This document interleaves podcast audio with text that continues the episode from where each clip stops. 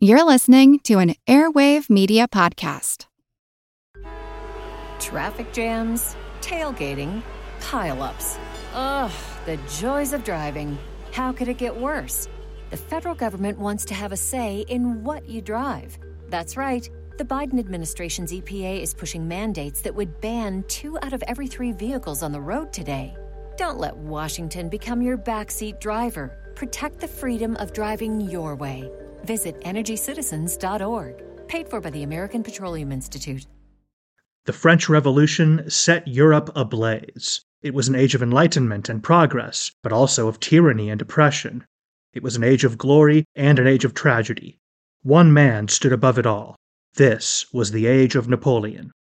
I'm Everett Rummage, host of the Age of Napoleon podcast. Join me as I examine the life and times of one of the most fascinating and enigmatic characters in modern history.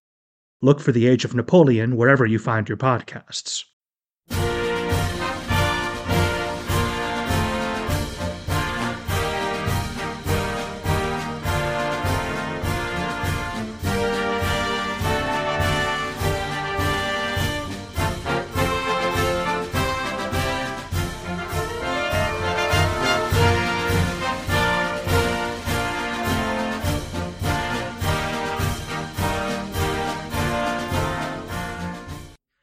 Hello, everyone, and welcome to History of the Great War, episode 83. Before we get started this week, I would like to thank Brian, Thomas, Matthew, and Joe for choosing to support the podcast on Patreon. You can also support the show at patreon.com slash history of the Great War to get access to special Patreon-only episodes. Last episode, we discussed the planning and then the start of the Rising in Dublin on Easter week, 1916. When the rising started, less than half of the men who had been planned for mobilized to participate, and this caused the plan to essentially go out the window. This episode, we will look at what happened once the initial shock of the rising wore off. There will be a small amount of initial fighting that will happen, but the situation settles down pretty quickly. Once it does, the British strategy of surrounding and slowly closing in on the scattered rebel positions will begin in earnest. This will result in the rising ending less than a week after it started. We will then continue by looking at what happened to all of the leaders and participants of the rising after the surrender. At the end of the episode, we will discuss just briefly the position of the rising in Irish culture, leading up to the very turbulent middle decades of the 20th century. There will also be a brief section on the response to the rising by the Irish soldiers at the front. There were thousands of Irishmen, both nationalists and unionists, on the Western Front in early 1916, many preparing for the upcoming battle on the Somme. I find their reaction to the rising interesting, especially in terms of how homogenous they were between the two groups of soldiers, even though they had very different viewpoints. We begin our story where we left off last time, with the groups of rebels spread out around the city, but now the British are coming. For the first and second day of the rising, there was not a ton of fighting. The British units in both Dublin and in other areas of Ireland rapidly moved into the city, but they chose not to fully engage with the rebels, but instead just to garrison a number of buildings to protect them from being taken, just in case that's what the rebels had in mind. Many of these were strategically important, like Dublin Castle, Trinity College, or the Shelbourne Hotel. There were also areas like the army barracks, train depots, and port facilities that were not under immediate threat, but would be required for the eventual British counterstroke. Throughout all of Tuesday, reinforcements continued to pour in from all over Ireland, from Curragh to Belfast, to name just two of the locations. They came from everywhere. These troops were also able to bring in four field guns that were set up at Trinity College. These guns, when fired, apparently broke all of the glass in the area, which makes sense, they are cannons after all. Serious reinforcements began to arrive from England at mid morning on Wednesday, and this is when the heaviest fighting of the entire rising would take place. The main skirmishing at this time was between the rebels around Mount Street and the British troops marching up from the docks on Northumberland Road. There was heavy fighting at this point, with the British suffering 200 casualties from the fire of only 17 rebels. This could have been much worse for the British if the rebel commanders would have had a better grasp on what was happening. Overall, the rebels had been given orders to hold their positions and the surrounding areas, and in this instance, they followed that order almost too far. Instead of using their ability to move around in the early fighting to interdict British movements, they instead kept most of their strength in their garrisons, which were mostly out of action. The skirmish on Northumberland Road is a perfect example of this. If the commander had reinforced these 17 men that were raining down hell on the British, who knows how long they would have been able to hold back the British troops and really win a real victory. This refusal to reinforce good positions when they presented themselves would seal the fate of many situations which could have worked out more in the rebels' favor than they did. Another factor that comes into play, and especially during the early fighting, was that the rebel commanders almost across the board gave the British way too much credit. They always believed that the British knew more than they did, had more men than they did, and were far superior in fighting skill and experience. This was generally not the case, though, especially for the first half of the week. The British troops and officers that were being used at this point generally had even less experience than the volunteers and the members of the Irish Citizen Army when it came to fighting. Most had never fired a shot in anger. These were either garrison troops from around Ireland or green conscripts from Britain, not fresh troops from a tour on the Western Front. The commanders were just as inexperienced as the men, and their general tactic was to just keep throwing men at objectives until they were taken. I mean, this isn't that much different than what happened early in the war, just here it usually worked. This is what would happen in on Northumberland Road, and it would be why the British suffered so many casualties. Unfortunately for the rebels, this was one of the few opportunities that they would have to really put the hammer down on the British, and they squandered it.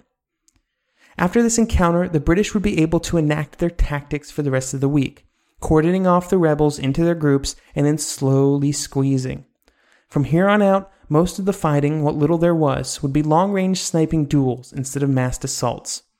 This resulted in a battlefield that was often pretty quiet, with the rebels told not to waste ammunition on speculative shooting, and the British just wanting to keep the various groups of rebels in their buildings. This is, of course, not what the rebels expected. They were ready for a fight on Monday. And when it did not happen, when they did not experience instant and glorious death at the hands of the British bayonets, there were other problems that began to emerge. The first problem was food. As in any city, on any given day, there's only so much food in the city center. When the rising started, all shipments of food into the city were halted by the British and the rebels, and all of the civilians in the area had to survive on what was present on Monday. This would be problematic in any city, but it was especially bad in the center of Dublin due to how poor the areas were that the rebels had occupied. The people in these areas were not flush with money, and therefore their food stocks were on average much lower than richer areas of the city would have been. Food was such an issue so quickly in the Rising that rebels would have to use their guns to repel a mob of people who were trying to get bread from the bakery that the rebels had occupied, and this was early in the week, just the first few days. Some of the rebels were fortunate to be based in bakeries and other buildings where food was available, but even these cornucopias began to run low as the week wore on. One group was even in a candy shop, and while I'm sure it was great in the beginning, Sugar can only keep men going so far. The problem with food shortages was not just limited to the area directly under the control of the rebels, also the areas around it. In some areas, bakeries sort of came together with their community to give out free bread to try and stave off the suffering of the civilians.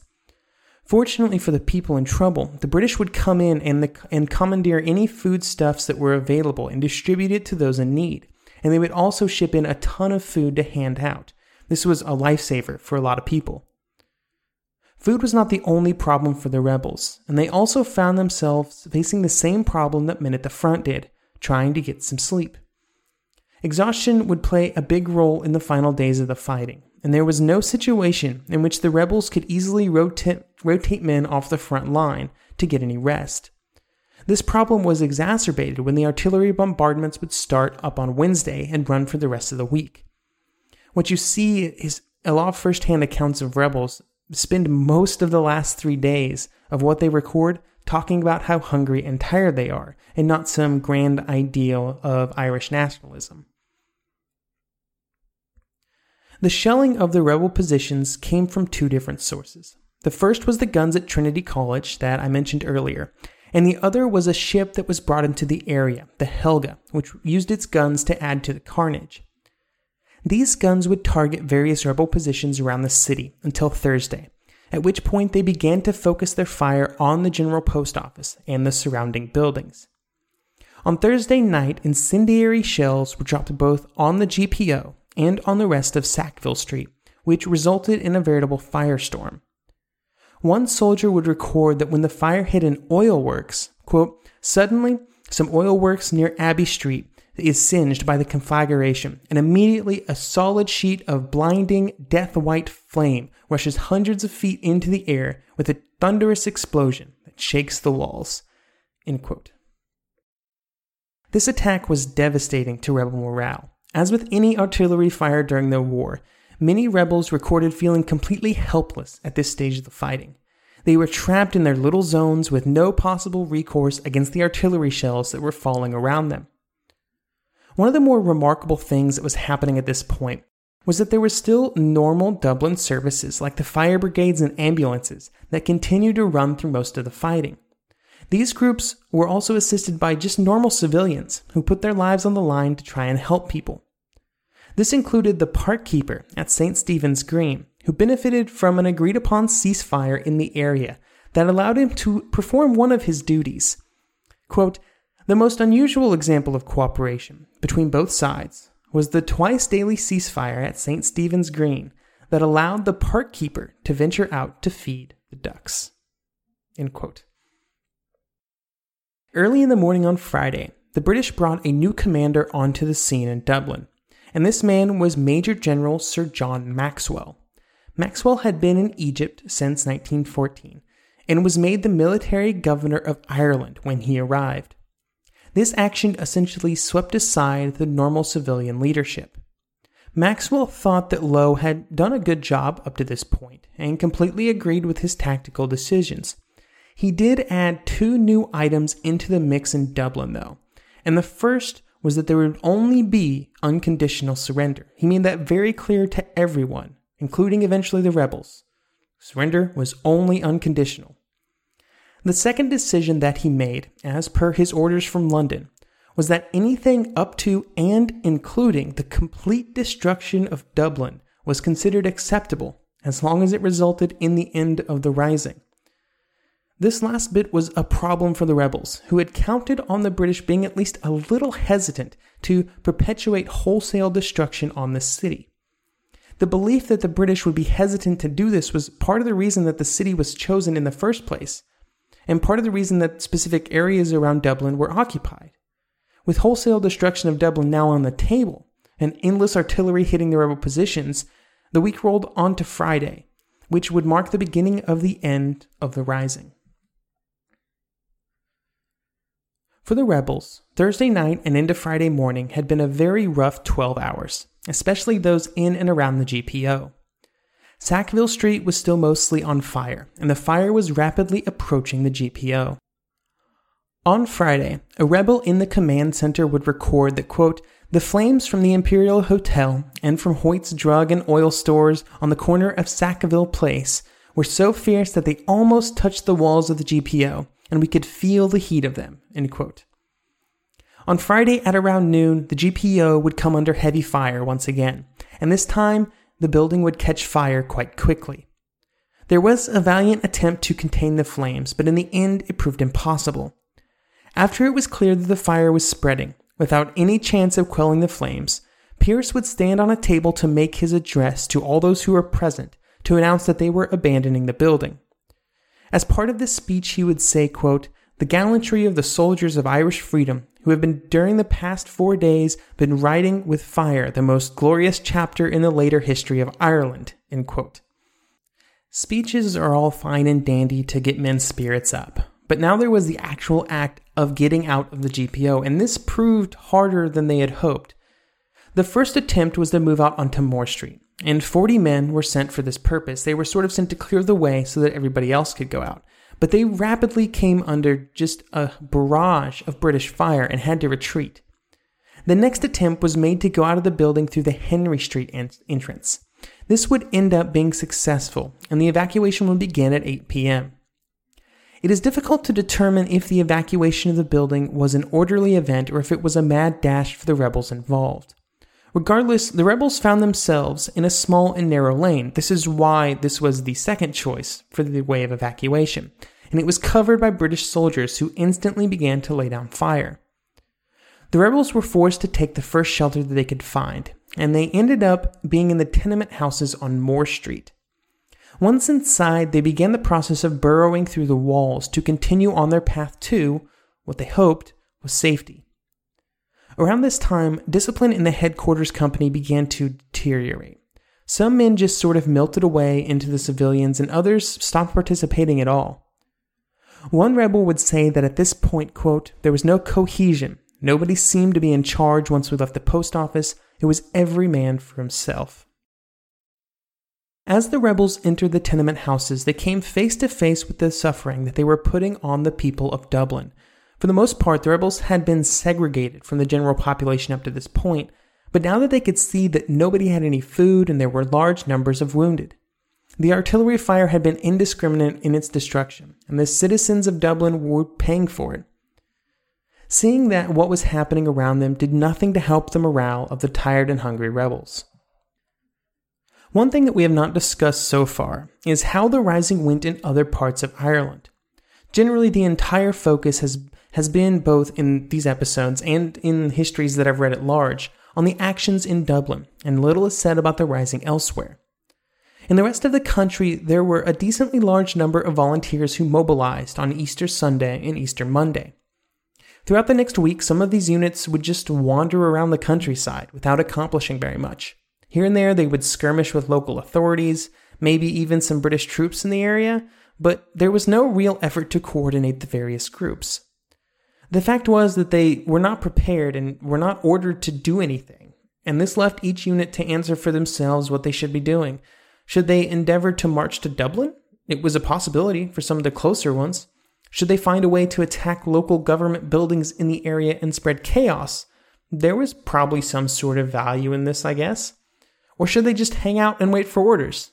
This was the easiest, and that's what a lot of them did. The problem was that nobody knew the correct answers to any of these questions. It was a shame, really, for the Rising as a whole, that they were not able to better leverage the rural units of volunteers. The secrecy of the military council, rarely willing to bring an outsider into their confidence, was one thing that can be blamed. But of course, any impact that the Rising could have had was dulled by MacNeill's order that caused, if anything, more confusion in the countryside than in Dublin itself, where Pearse and the other leaders held much more sway with the local unit commanders.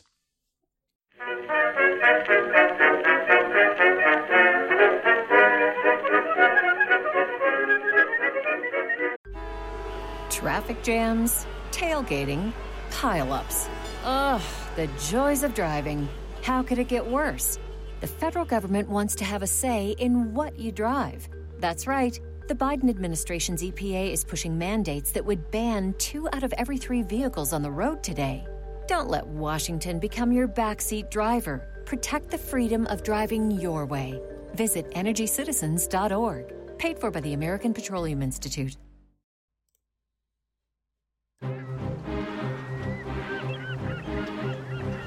Hello, this is Matt from the Explorers Podcast.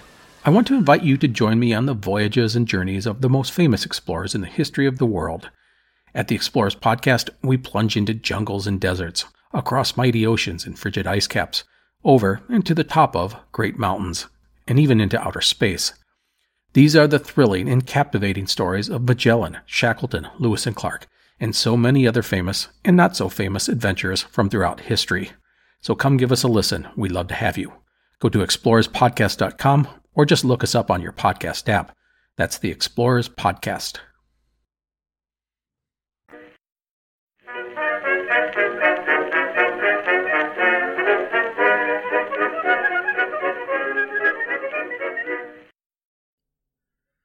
So now it's time to talk about how the Rising the most dramatic of the surrenders in the city was undoubtedly that of the headquarters battalion, so that is the one that we will focus our story on.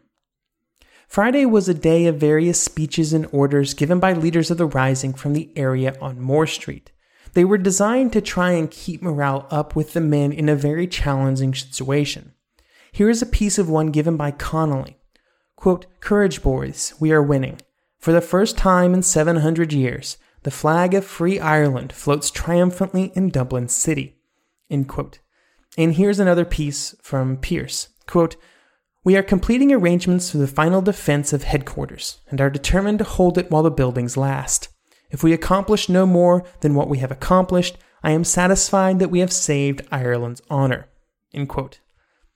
No matter how positive or defiant these speeches were, they could not completely ignore the current situation. And by Saturday, that situation was bleak. Captain Brennan Whitmore, present for all of the speeches and until the surrender, would say that, quote, we were simply in a ring of steel from which there was only two avenues of escape death or surrender. While another rebel would describe how some men dealt with the current very stressful situation. Quote, Most of the men by this time were utterly tired, exhausted, and apparently despondent. A large number in the more or less darkened rooms were saying their rosaries. Among the leadership, serious discussions were now circulating about what should be done. They could not just sit in their current location without food and supplies. There was some discussion about escaping outside the city to try and join with the rebel units from the countryside, but while a great idea, it ignored the difficulty of getting there. Some of the men wanted to do a bayonet charge to go out in a blaze of glory, but the situation on the street was at a point where they would probably have not got more than a few steps. Eventually, even the leadership was forced into the realization that surrender was the only option. At 12:45 on Saturday, Elizabeth O'Farrell approached the British under a white flag. O'Farrell informed the local commanders that the, that the rebels wanted to surrender and wished to discuss terms, to which, of course, the answer was the only terms available were unconditional. After some back and forth to try and improve the terms available, at 3:30 p.m., Pearse and his men officially surrendered. After this decision was made, he would write an order that would be given to other groups of rebels, and part of this order was to tell them, quote, to lay down arms to prevent the further slaughter of Dublin's citizens, and the hope of saving the lives of our followers now surrounded and hopelessly outnumbered. The usual reason given by the leadership for their surrender was to save the lives of the normal men under their command and to ease the suffering of the people of Dublin, as mentioned above. It was widely believed that when this was all over, even though the leaders had harsh punishments ahead of them, maybe even death, the rank and file rebel would face much lower sentences, and this would prove to be true. Even with all of these reasons, there were still some men who wanted to continue to fight, to carry on to the end, even if it meant mutinying against their officers. It was Sean McDermott, one of the original members of the military council, that planned the rising right from the beginning, that would bring everyone back on board the decision to surrender. While the exact text of his speech does not survive, one rebel that heard it would say that, quote, he suggested that we take a long look at the dead civilians laying in the street outside our windows. He asked us to imagine how many more of them would be lying there if we fought on. While this got the more adventurous of the rebels back in order, there were some that were simply too exhausted to carry their way. One of them was John McGallogly, who was actually asleep when all of these discussions about surrendering were happening. Quote, When I awoke, the rising was over, and I hadn't fired a shot. After the order to surrender was given, the rebels formed up into units and marched out of their positions carrying a white flag. The Irish Republic declared in a proclamation at the GPO on Monday, was over just six days later. Over the course of the next 24 hours, garrisons all around the city surrendered. It took some time to get the orders around and to get them to believe that Pearse would have ordered the surrender, but in the end, most units came peacefully. Some groups were angry at having to surrender, like those to the north of the Four Courts, where most of the actual fighting had taken place. They had done quite well. Other groups were just confused because they'd seen almost no fighting at all and had no knowledge of what was happening elsewhere. Regardless of what they thought of the surrender, eventually all of the garrisons agreed to it. and they took it as a point of pride that they maintained military discipline throughout the process, with almost all units sticking together and marching to surrender in orderly units. Fearghal McGarry would say in his history that, quote, for the military council, one of the objectives of the Rising had been to restore dignity to the separatist movement and the nation by making a courageous and disciplined stand in the face of impossible odds. In terms of its impact on public opinion, the rebels' manly acceptance of defeat and punishment, carefully choreographed by their leaders, exerted a greater emotional charge than the six days of scrappy fighting that preceded it. The overall numbers of wounded and killed during the Rising on all sides seemed tiny compared to the other events that were occurring in 1916. The British suffered 600 casualties, with 143 killed, while the rebels suffered just 66 killed and an unknown number wounded. The tragic part of the death toll comes when we start looking at civilians. During the week, there were 260 civilians killed, more than both sides combined, and over 2,200 civilians wounded, making them the vast majority of the casualties. In total, a little under 3,500 men and women would end up surrendering to British authorities. With the rising over, the biggest problem for the British was where to put all of these prisoners. Eventually, they would all just be crammed in anywhere that they would fit, and generally accommodations were not exactly rated 5 stars. Just to close out the story of the role of women in the fighting, many of them had to insist on their combatant status, since most of the British officers believed that they must have been abducted or something by the rebels and forced into fighting. In fact, only five women would eventually be sent to Britain with the other prisoners, while the rest were released on the grounds that they had been misled into joining the rebellion, which was obviously not true. General Maxwell would be quoted as saying that he was happy to get rid of, quote, all of those silly girls. Most of the prisoners, both male and female, would be quickly released, with 1,000 leaving custody during the next two weeks. The reason that so many were released so quickly was that the British had the problem of trying to prove which rebels had actively participated in the fighting. This was essentially impossible in most cases, but unless it could be proven that they themselves had fired shots against the British troops, there was really nothing to convict them of. That 1,000 unit number also includes a good number of civilians that had gotten swept up in the sweeps of Dublin to try and round up all the rebels. There were some 2,500 prisoners left that were sent to Britain. While for the most part the prisoners were treated well, for the leaders of the Rising it was a different story. Between May 3rd and May 12th, 14 of the most prominent rebel leaders were executed. The trials were held in secret to try and limit the ability of the rebels to spread their message, but while they waited, they were able to write a veritable stream of letters and statements to the outside world. Pearse would write at this time that, quote, You cannot strike us down now. We shall rise again and renew the fight. You cannot reconquer Ireland. You cannot extinguish the Irish passion for freedom. If our deed has not been sufficient to win freedom, then our children will win it by a better deed. The first three to be executed were Pearse, Tom Clarke, and Thomas MacDonagh, who were all three executed on May the 3rd. Executions would continue at this pace for a few days until May the 9th. There are very few accounts of the actual executions, and they were kept secret for obvious reasons, but they definitely happened. When the news started to get back to London about these executions, there was serious concern that such harsh treatment would have devastating effects when trying to reconcile with the Irish nation, which, oh, by the way, they would, Asquith himself would arrive in Dublin on May the 12th to try and make sure that no more executions were carried out. Unfortunately, in the hearts and minds of many in Ireland, the damage had already been done. The executions and their secrecy played a huge role in transforming the Rising and the men who took part in it into something that the majority of Ireland identified with, and they became sympathetic to the men involved, something that was not necessarily true during the rising itself or in the immediate aftermath. Another bit of news that did the British no favors in Ireland were all of the rumors circulating about atrocities committed against civilians by the British troops during the fighting.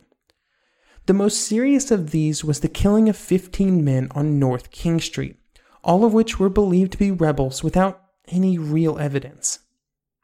The men who participated in the killings were not punished, first of all because there was no record of exactly who had participated, but also because General Maxwell believed that it had been simply too hard to distinguish rebels from civilians. He would say, quote, These rebels wore no uniform, and the man who was shooting at a soldier one minute might, for all he knew, be walking quietly beside him in the streets at another. Nearly everything had to be left to the troops on the spot. The deaths of civilians were tragic, both from specific incidents and from the shelling of various areas inside Dublin. However, some blame, while most of it can be placed on the British themselves, must also be placed on the rebels. They knew the danger that they were putting the citizens of Dublin in, and they chose that it was worth the risk. And therefore, while the killing of innocent civilians is always a tragedy, the blame cannot strictly be placed on the British. One of the facets of the Rising that I found it difficult to find much information about, but which interested me greatly, was the larger role that it played in the war and how it was received by the thousands of Irishmen at the front in spring 1916. After spending a lot of time poking around the internet trying to find a few good sources on it, I ended up picking up a book called Facing Armageddon The First World War Experience by Hugh Cecil. It's just a collection of essays, but it included one by Jane Leonard entitled The Reaction of Irish Officers in the British Army to the Easter Rising of 1916, which is a very obvious title, which sometimes I greatly appreciate. This information is taken from that source. There were, of course, very different feelings between the Unionists and the Nationalists in their respective divisions, and among the officers, Unionism was far more prevalent. And for this reason, the reaction among this group was not that dissimilar from the reaction of normal British officers. The Nationalists, on the other hand, present a much more interesting reaction once they receive the information of what was happening in Dublin. It took several weeks for any information about the rising to get to the men in the trenches, and it was initially mistaken as a simple worker strike or some other small disturbance. Nothing major, it was starting to happen as the war wore on. As more information filtered out to the front, the overwhelming feeling among the men in the Irish divisions was a feeling of disappointment, bordering on betrayal. While the rebels were fighting for a cause that the nationalist soldiers believed in as well, they did not like that it was happening while a war was on. It did not help that some units received the news while they were in the trenches actively fighting and dying. In fact, some troops of the 16th Irish Division were coming off the line after being hit by a devastating gas attack. Not the best time to get news that something crazy was happening back home. While the initial shock to the troops was powerful, it would also have effects on the soldiers that would survive the war and would later return when they had to then go back home. By the time many returned in 1918 or 1919, their country had drastically shifted its feelings towards home rule and independence. Having spent time fighting with and for the enemies of the Rising, many Irishmen did not know what kind of reception they would receive when they returned to their homes. Eugene Sheehy would say, quote, As the tide of Irish public opinion gradually changed and hostility to England grew, we did not know where we stood or where our duty lay. As I mentioned a few times, the Rising would have lasting effects on Ireland, and this was very true, and it would have very long lasting effects.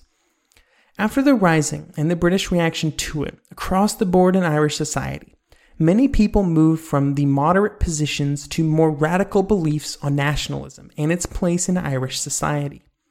This would also be the time that Sinn Féin, soon the standard bearer for the nationalist movement, would grow in importance and power. From 1916 on out, all of the various groups of Irish radicals, from the War of Independence volunteers to the anti treaty IRA to the provisional IRA of the Troubles, would all claim to be carrying on the spirit and cause of the Rising and the men who had laid down their lives for Ireland. They used the declaration of martial law during the Rising and the suppression of the opposition after as the reason for their continued anger and violence. Many politicians who took part in the rising itself would be sure to trumpet it loudly in the years after, as it was a sure way to gain support. It is likely that had the rising not happened, a much smoother and less violent course would have been found for Ireland in the decades after the war, and the trend towards moderate mediation between Dublin and Ulster and London would have been continued. However, it of course did not play out that way. On the other side, it is impossible to talk about 20th century Ireland without discussing both parts of the island. The Protestant Unionists would point to their contribution during the war as a reason that they should be allowed to stay in the United Kingdom. This feeling and the continued popularity of unionism in Britain would create the situation of the two Irelands that survives to this day. I have even seen the feelings in Ulster compared to those in Australia and New Zealand after the war, drawing on their collective experiences to come together as a country or as a unit of a country that wanted to stay as part of it. Regardless of what would or would not have happened had the rising not occurred, it's but one big bump on the long story of Irish history and the very rocky story of 20th century Irish history. And I encourage everyone to go out and do some research on the country and its history. It's just as fascinating as any other and probably not well known. I hope you will also join me next episode as we begin to discuss what might be the second most impactful offensive of 1916 after Verdun. And no, I'm not talking about the Somme, but instead the offensive in the east, as the Russians once again find a way to attack under the command of General Brusilov.